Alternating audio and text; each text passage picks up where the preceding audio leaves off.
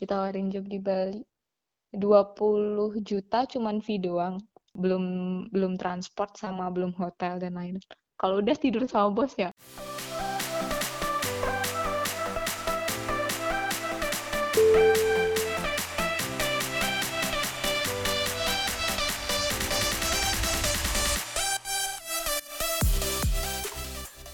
Selamat datang di podcast Sahabat Bayangan. Di episode kali ini, aku ditemenin sama DJ cantik, ada Ovel. Hai Vel, apa kabar?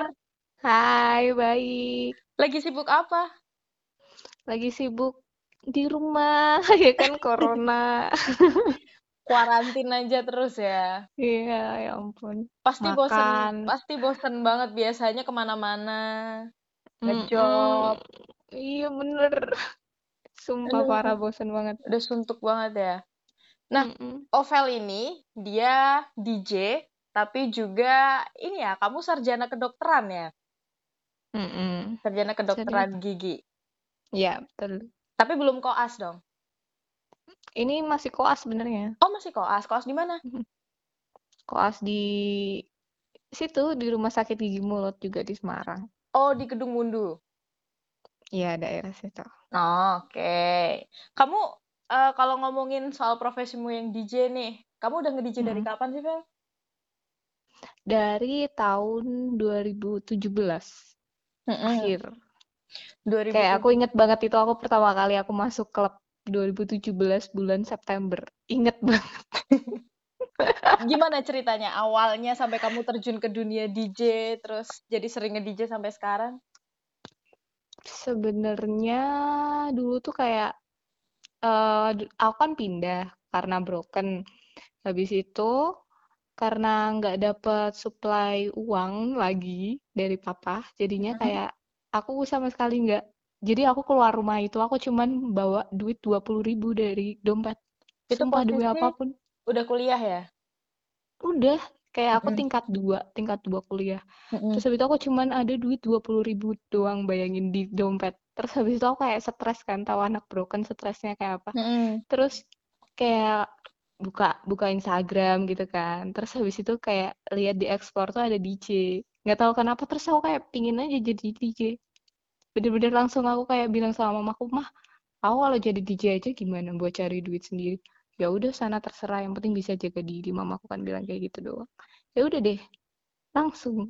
Kayak pertamanya sih kayak les-les kayak apa sih DJ school dulu kan, kayak cuman tiga bulan doang terus udah jalan sendiri Di mana tuh? gitu. Di Semarang juga. Mm-mm. Berarti belajar tiga Mm-mm. bulan terus langsung terjun. Nah, terjunnya pertama kali gimana? Cari jobnya sampai kamu bisa dikenal sama orang nih. Ya itu susah banget anjir, sumpah kayak Iya.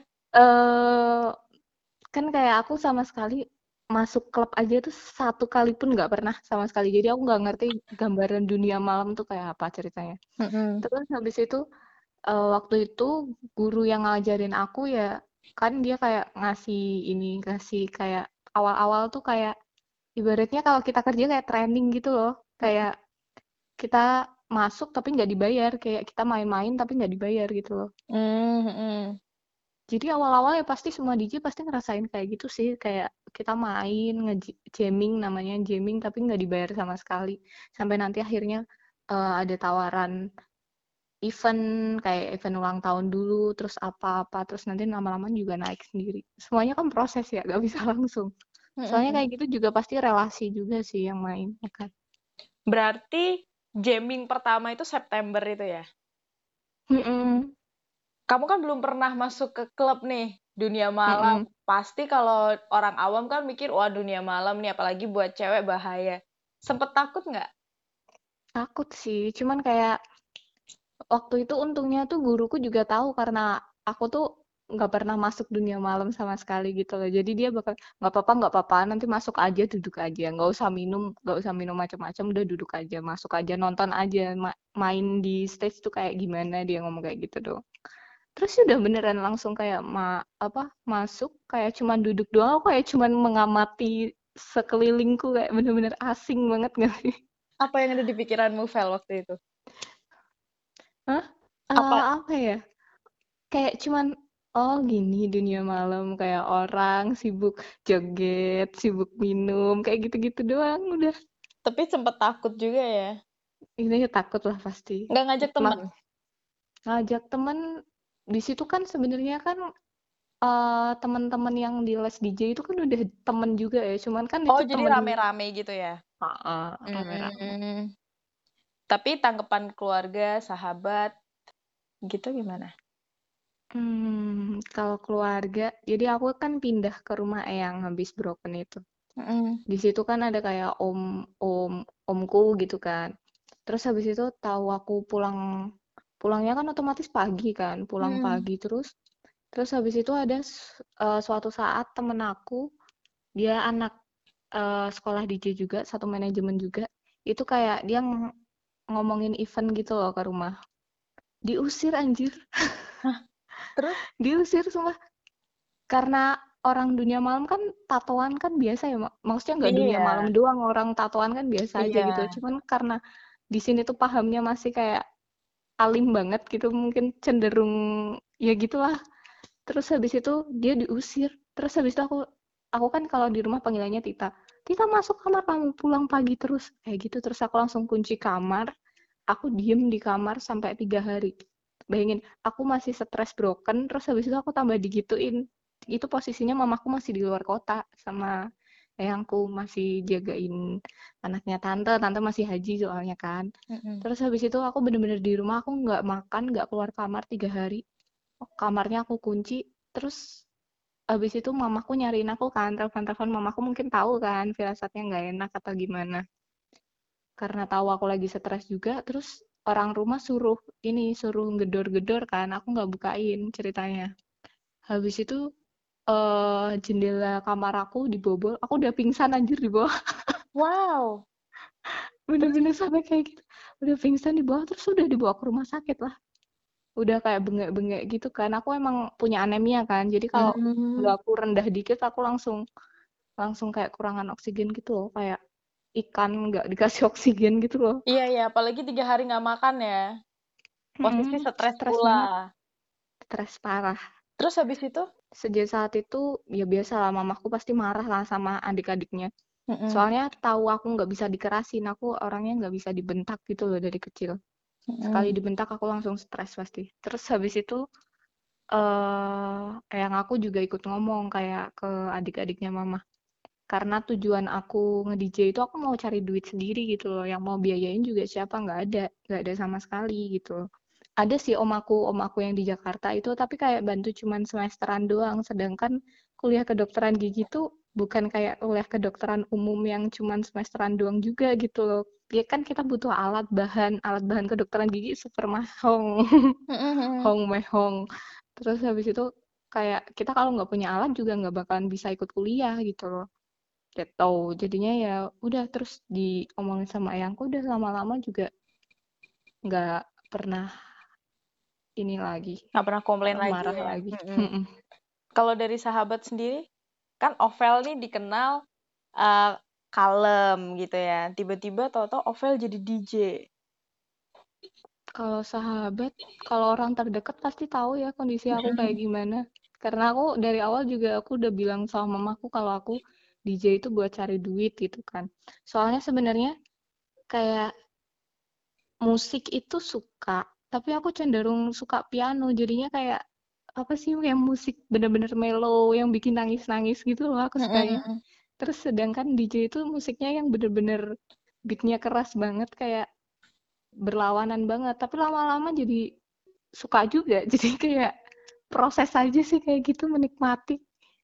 Terus Coba kenapa nggak kamu menikmati. coba, kenapa kamu nggak eh, piano aja gitu? Kenapa harus DJ itu kan baru banget ya buat kamu? Piano itu mau cari kerjaan apa coy? Iya Ya nggak sih. sih kayak Mentok guru les ya. eh guru les aja harus kayak certified bener-bener yang Um, bener-bener yang ahli banget gitu kan. Sedangkan mm-mm. aku cari kerjaan itu yang aku bisa keluar cuman 2 sampai 3 jam. Kalau aku DJ kan aku cuman bisa aku cuman keluar rumah 2 sampai 3 jam aja. Soalnya aku kayak kuliah dari pagi, dari jam 7 sampai sore jam 4 jam 5. Belum sampai rumah harus ngerjain tugas ini itu belajar dan lain-lain kan. sedangkan Mm-mm. kayak DJ kan cuma keluar 2-3 jam aja jadi kayak ya eh jadi itu nggak motong waktu belajarku gitu loh sama sekali nggak motong waktu belajarku dia cuma motong waktu tidurku aja jadi kagak tidur coy Kan kamu kuliah kedokteran nih, Mm-mm. sering juga update di IG, kadang job luar kota sampai pagi, terus sampai Mm-mm. sampai rumah langsung jam 7 kuliah. Pasti kan Mm-mm. kamu sudah masuk ke pertimbangan kamu juga kan kenapa kamu milih DJ gitu. Kamu nggak nggak eh, gimana cara bagi waktunya, otomatis jam tidurnya berkurang. Sebenarnya aku eh, balik ke komit awal sih. Jadi aku cari duit itu kan buat sekolah. Jadi kan prioritas utamaku sekolah, gimana caranya sekolahku selesai gitu kan. Jadi aku cari kerjaan yang bener-bener yang nggak ganggu waktu belajarku gitu loh. Kalau waktu belajarku dari pagi, misalnya dari pagi sampai sore, habis itu sore aku eh, harus belajar sampai malam, berarti kerjaan yang kira-kira cuman butuh waktu 2-3 jam. Sedangkan sekarang kerjaan tuh Pak minimal tuh setengah hari ya nggak sih?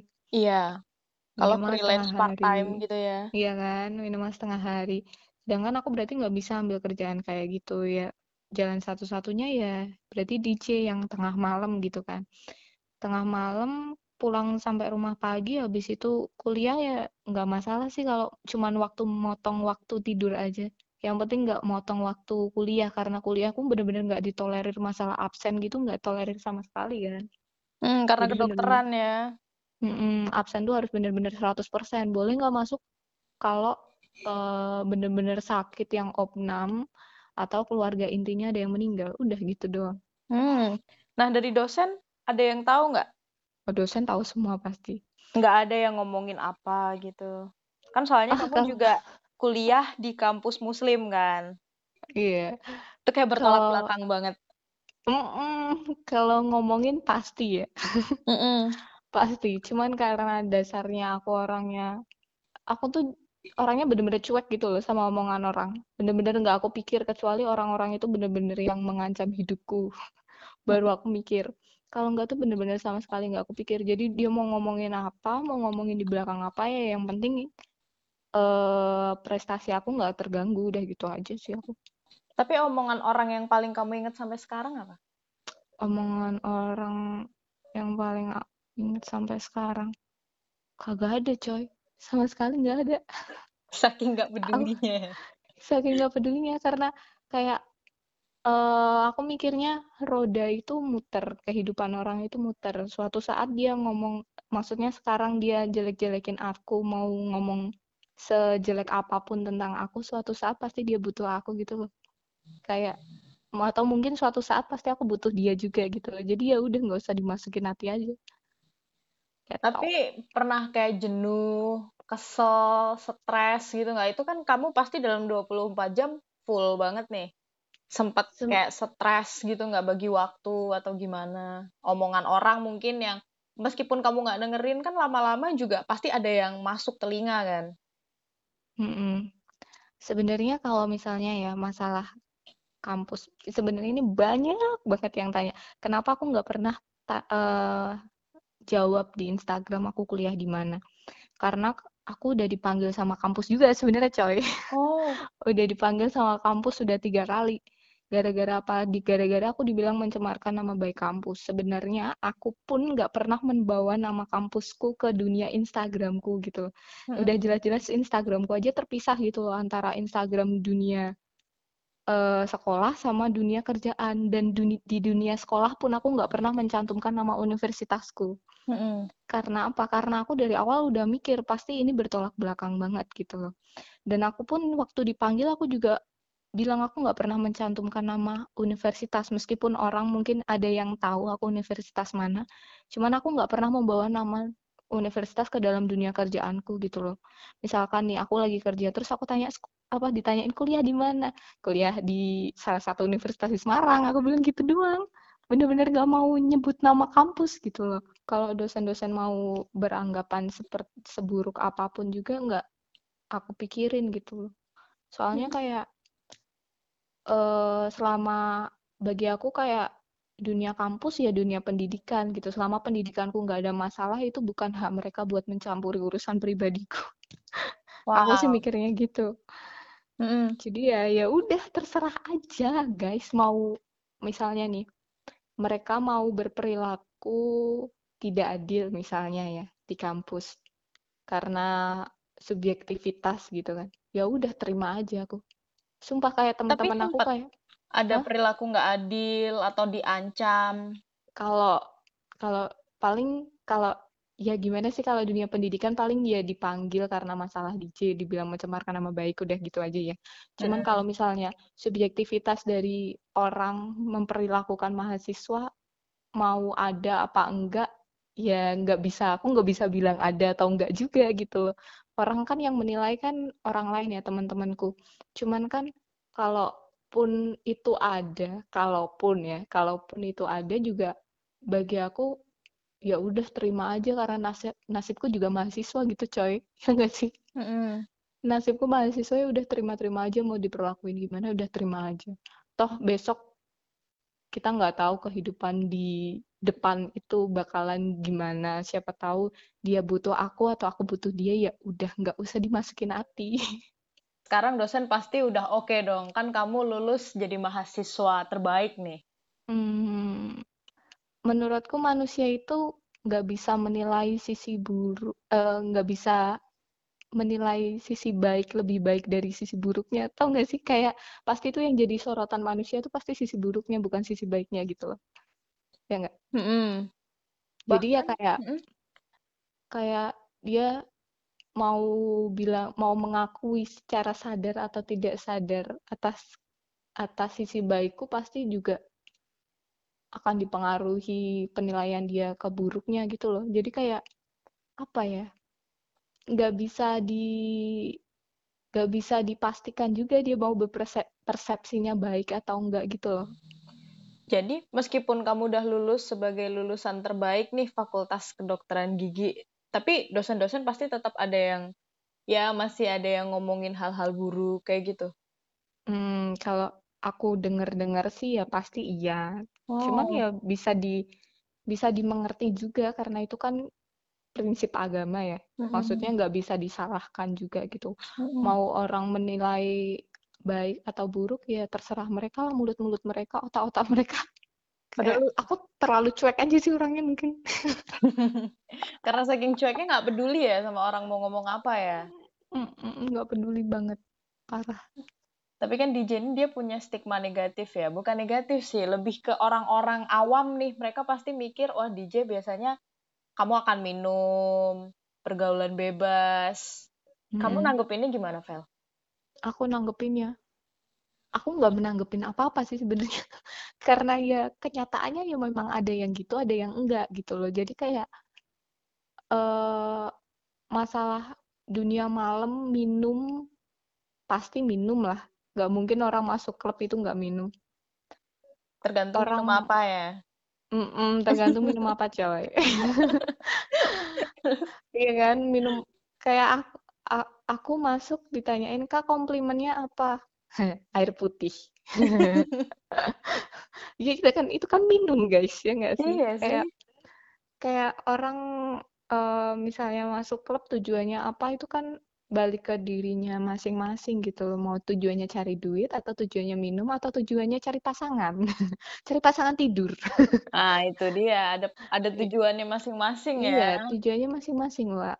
Jadi kayak misalnya bukan DJ doang kayak misalnya pekerja LC atau apa pun pasti dia memilih suatu pekerjaan pasti ada latar belakangnya gitu jadi nggak bisa dinilai buruk juga gitu loh tapi semembatasi batasinya kamu semenjaga menjaganya kamu pasti tetap dapat pengalaman gak enak nah waktu lagi nge DJ pengalaman gak enak?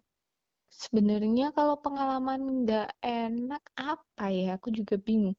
Kalau misalnya DJ kan paling ya disodorin minum pasti ya disodorin minum.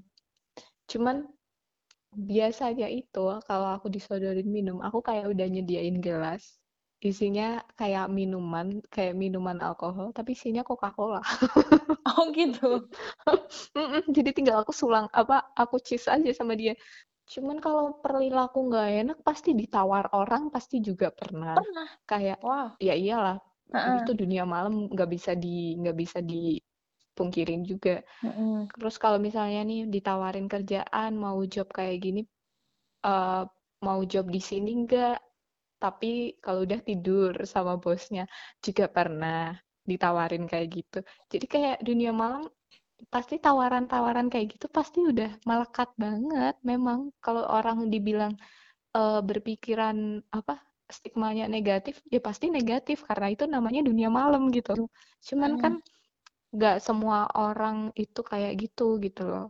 Ada orang yang nge-DJ karena bener-bener dia suka sama musik ada yang orang nge-DJ karena dia suka sama dunia malam ada yang orang nge-DJ karena cari duit kan beda-beda ya Mm-mm. Terus kamu nanggepinnya gimana? Soalnya kalau ditolak kan takutnya dikira sombong nih, nggak sopan.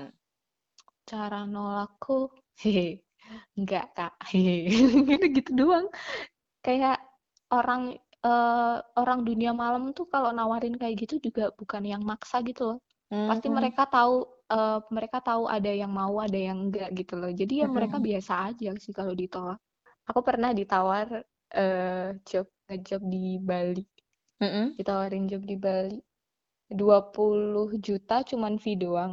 Belum belum transport sama belum hotel dan lain kalau udah tidur sama bos ya nggih matur subuh Boten boten sah. sah nggih matur subuh Tawaran fantastis lainnya ada nggak? Atau itu Hmm. paling fantastis yang pernah kamu terima? paling kayak job waktu kemarin baru baru banget kemarin ditawarin job di Jakarta acara perpisahan tante-tante bersama anak Oke. buahnya Oke, baik.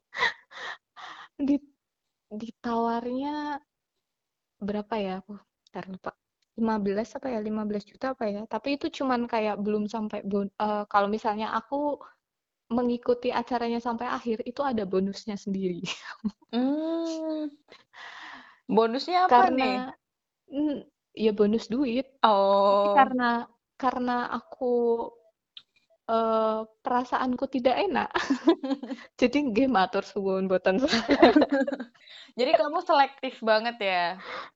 iya selektif banget parah kayak ke mana-mana pun harus ada temennya kan Mm-mm. bisa sendiri Meskipun tujuannya nih cari duit, tapi nggak semua diambil dibabat habis ya. Mm-mm. Nah, kalau ngomongin impian, kamu sebenarnya pengen jadi apa sih, Vel? Sebelum ada kejadian kamu broken home, terus hari memutuskan untuk jadi DJ. Impian aku dari dulu emang pengen banget jadi dokter sih kayak Hmm. dokter bedah tuh aku udah pingin banget jadi aku pingin banget jadi dokter bedah mulut emang Terus, jadi ya gimana caranya aku meraih itu sekarang masih proses doain ya amin, pasti bisa lah. Lulusan terbaik kok.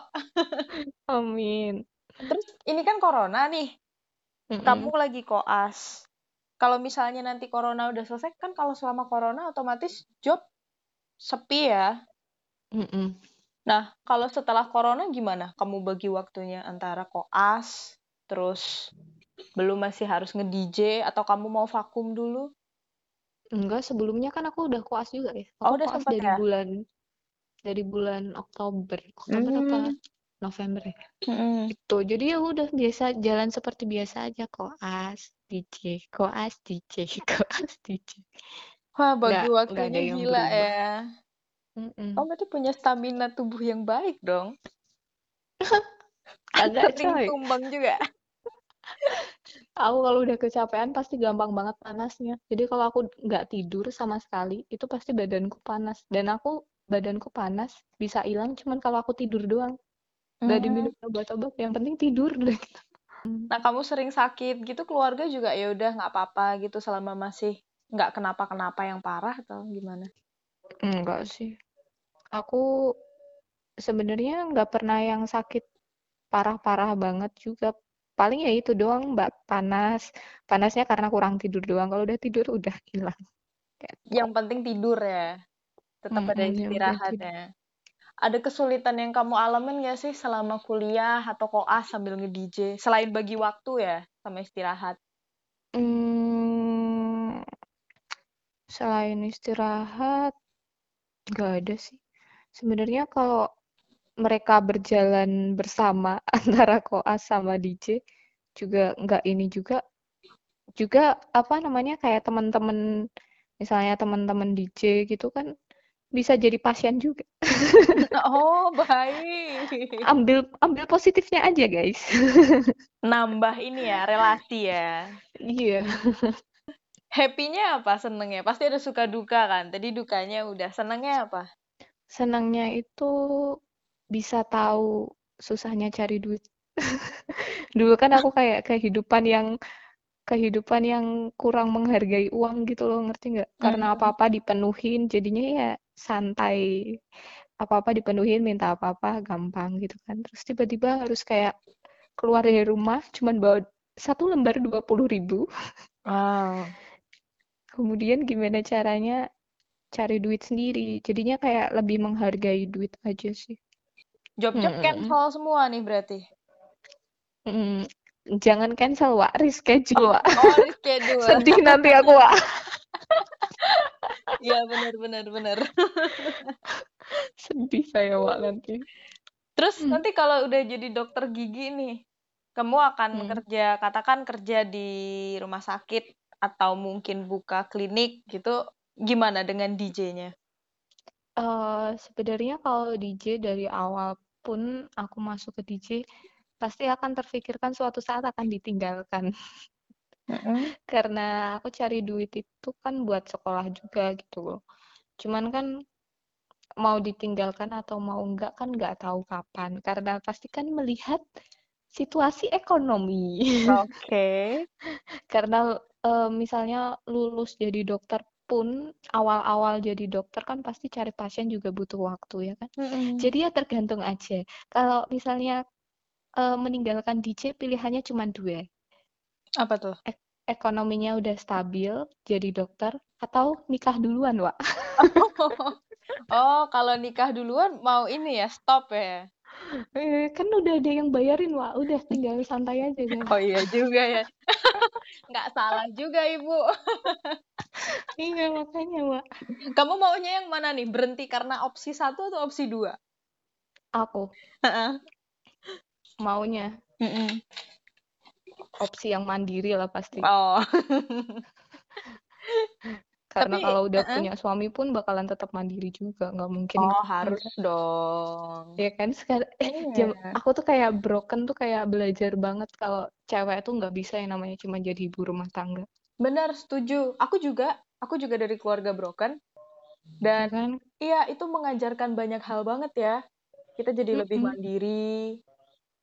Itu sih, lebih menghargai uang, tahu susahnya kerja. Mm-mm, Jangan sampai besok anak kita ngerasain hal yang sama gitu kan. Benar, kita jadi lebih ini, lebih selektif. Tuh. Iya kan? Mm-mm. Selektif Semua, mencari pasangan hidup. iya dong. Semua hal negatif tuh pasti ada sisi positifnya. Nah, kalau tadi kan kamu pasti akan meninggalkan dunia DJ ya, suatu saat nanti. Karena memang Mm. impian awalnya jadi dokter gigi. Tapi ada rasa nyaman gak sih? Rasa kayak, ah sayang nih kalau ditinggal. Udah terlanjur asik. Kalau sayang apa enggaknya? Enggak juga, Pak. Karena aku aku tuh bener-bener orang yang sukanya aku tuh orangnya tuh bener-bener introvert gitu loh. Bener-bener aku suka Mm-mm. di rumah sendiri, sepi, gak ada orang gitu. Sedangkan Mm-mm. dunia kerjaanku kan aku harus berhadapan sama orang banyak. Ya enggak harus Mm-mm. harus jadi orang yang sadar kamera, Jadi orang harus yang jadi berbeda orang yang ya. iya, jadi orang yang berbeda. Kak Of, apa Kak Rio? Iya, gimana? Harus gitu ya kan? Iya. Harus ya itu sedangkan aku orangnya kayak introvert banget bener-bener aku suka kesepian sendirian sunyi gitu loh Terus kamu gimana ngatasinnya? Kamu introvert tapi kamu ada di dunia yang rame, hingar-bingar, orang-orangnya kamu istilahnya kamu harus so asik nih sama siapa pun. Kayak Mm. ngerasa fake nggak sih? Sempat ngerasa kayak, aduh kok gini ya? Ngerasa nggak nyaman atau gimana? sebenarnya itu sudah terbentuk juga Wak, waktu aku SMA SMA kan aku ikut organisasi kan. Mm. Jadi di situ kan pasti pelajarannya banyak banget kayak gimana aku menanganin eh sponsor, gimana aku nanganin orang, ngomong di depan orang gitu. Jadinya itu kayak udah terlatih di SMA aja gitu untungnya. Mm-mm. Jadi kayak masuk ke dunia masyarakat itu kayak aku nggak kaget lagi gitu loh. Kayak udah ya udah udah santai aja gitu. Cuman kalau di, disuruh milih ya aku lebih suka di rumah lah.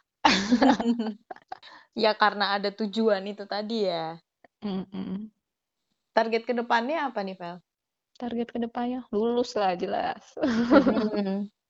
Lulus jadi dokter gigi nanti kalau ada rezeki lagi sekolah lagi spesialis. Aku pingin banget sekolah spesialis langsung.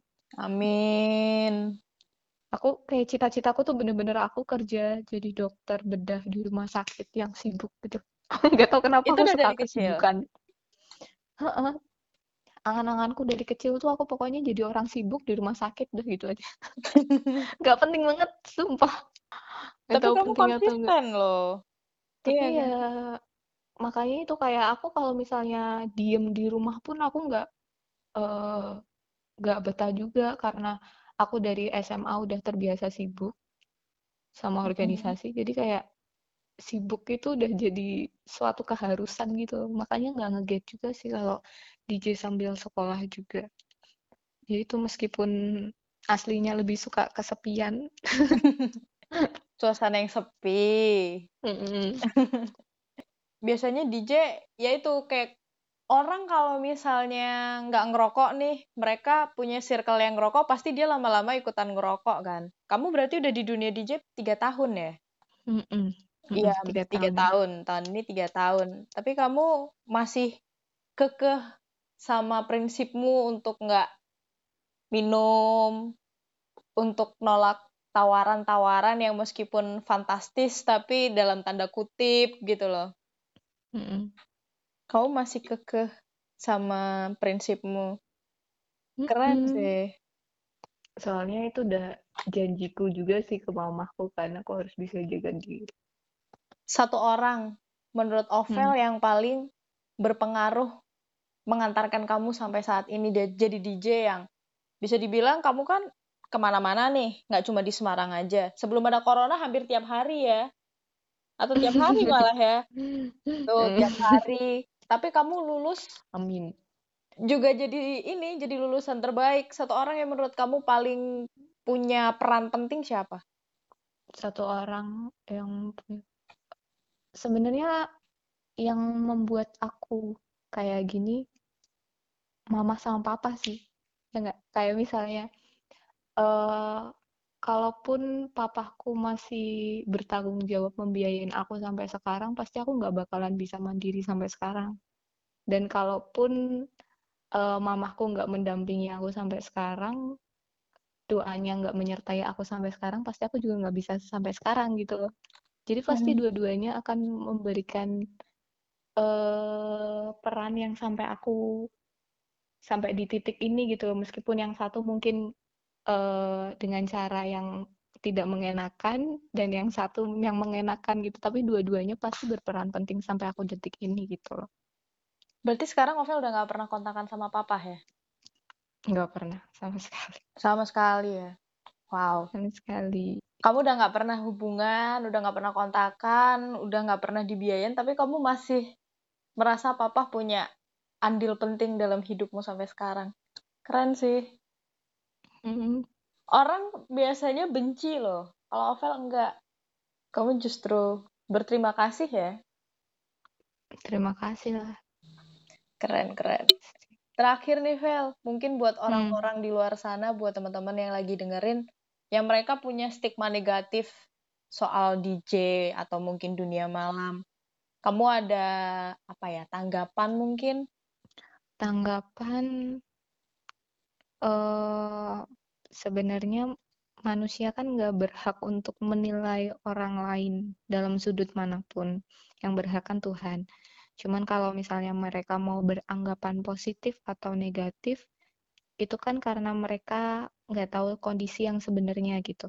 Beda sama kalau mereka sekarang kita suruh mereka mikir positif sama negatifnya tentang dunia malam atau tentang DJ, kemudian mereka suruh masuk ke dunia malam, mereka akan ngerti gitu mana positif mana negatifnya, gimana orang itu nggak bisa dinilai dari pekerjaannya gitu.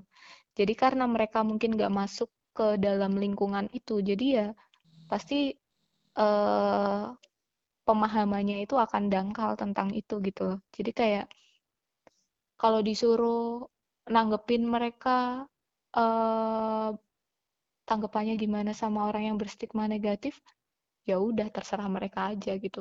Toh mereka soalnya nggak nggak kenal secara mendalam tentang kita dan kita pun nggak berhak untuk menilai sesama manusia gitu loh. Kalau aku sih tanggapannya gitu doang. Nggak ada yang berhak menilai sesama manusia, cuma Tuhan ya. Mm-mm. Jadi ya udah terserah aja mau beranggapan positif atau negatif, santuy aja coy. Santuy aja nggak usah didengerin ya. Nggak usah dengerin orang nggak ngasih makan juga. Ah, setuju. Nah, ini harus dinot. Toh orang yang komen kita tuh nggak ngasih makan kita, ngapain kita tanggepin. Mm-mm. Soalnya kayak orang nyinyir gitu akan selalu nyinyir sampai kapan pun gitu loh. Kayak Iya. Haters kita itu kan fans yang tertunda.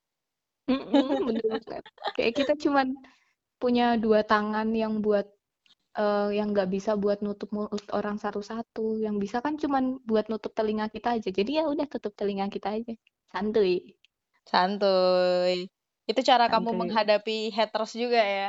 Iya, mau haters di dunia, di dunia kampus maupun di luar, santuy aja. Bodoh amat ya. Bayangin, aku pernah ngomong kayak gini sama orang yang dihormatin, ya yang dihormatin di kampus lah. Mm-mm. Aku bilang, "Eh, kan kerjaan yang lain kan banyak kan, Vel. Nggak usah kerjaan DJ kayak gitu, mencemarkan nama baik kampus. Terus aku bilang gini, ya udah, saya berdi, saya berhenti detik ini juga jadi DJ, tapi eh, Anda kasih duit ke saya, duit belanja saya, tagihan-tagihan saya, tak kirim semua. Terus Anjir, tanggapannya anjir. keren sih, keren, Aku kayak, keren. aku aku bener-bener kayak soalnya aku bener-bener kalau di depan orang ya aku ngomong tentang apa pun itu di depan gitu. Aku nggak suka ngomong di belakang grundel gitu aku nggak suka. Kayak tekanan batin sendiri kan. Terserah aja aku omong aja semua mulutku yang pedes-pedes yang kayak cabai rawit ini. Mm-mm. orang mau sakit hati kayak apa terserah aja. Yang penting aku nggak ngomong di belakang kalau aku sih gitu Keren sih, berani tapi kalau dipikir-pikir ya bener juga.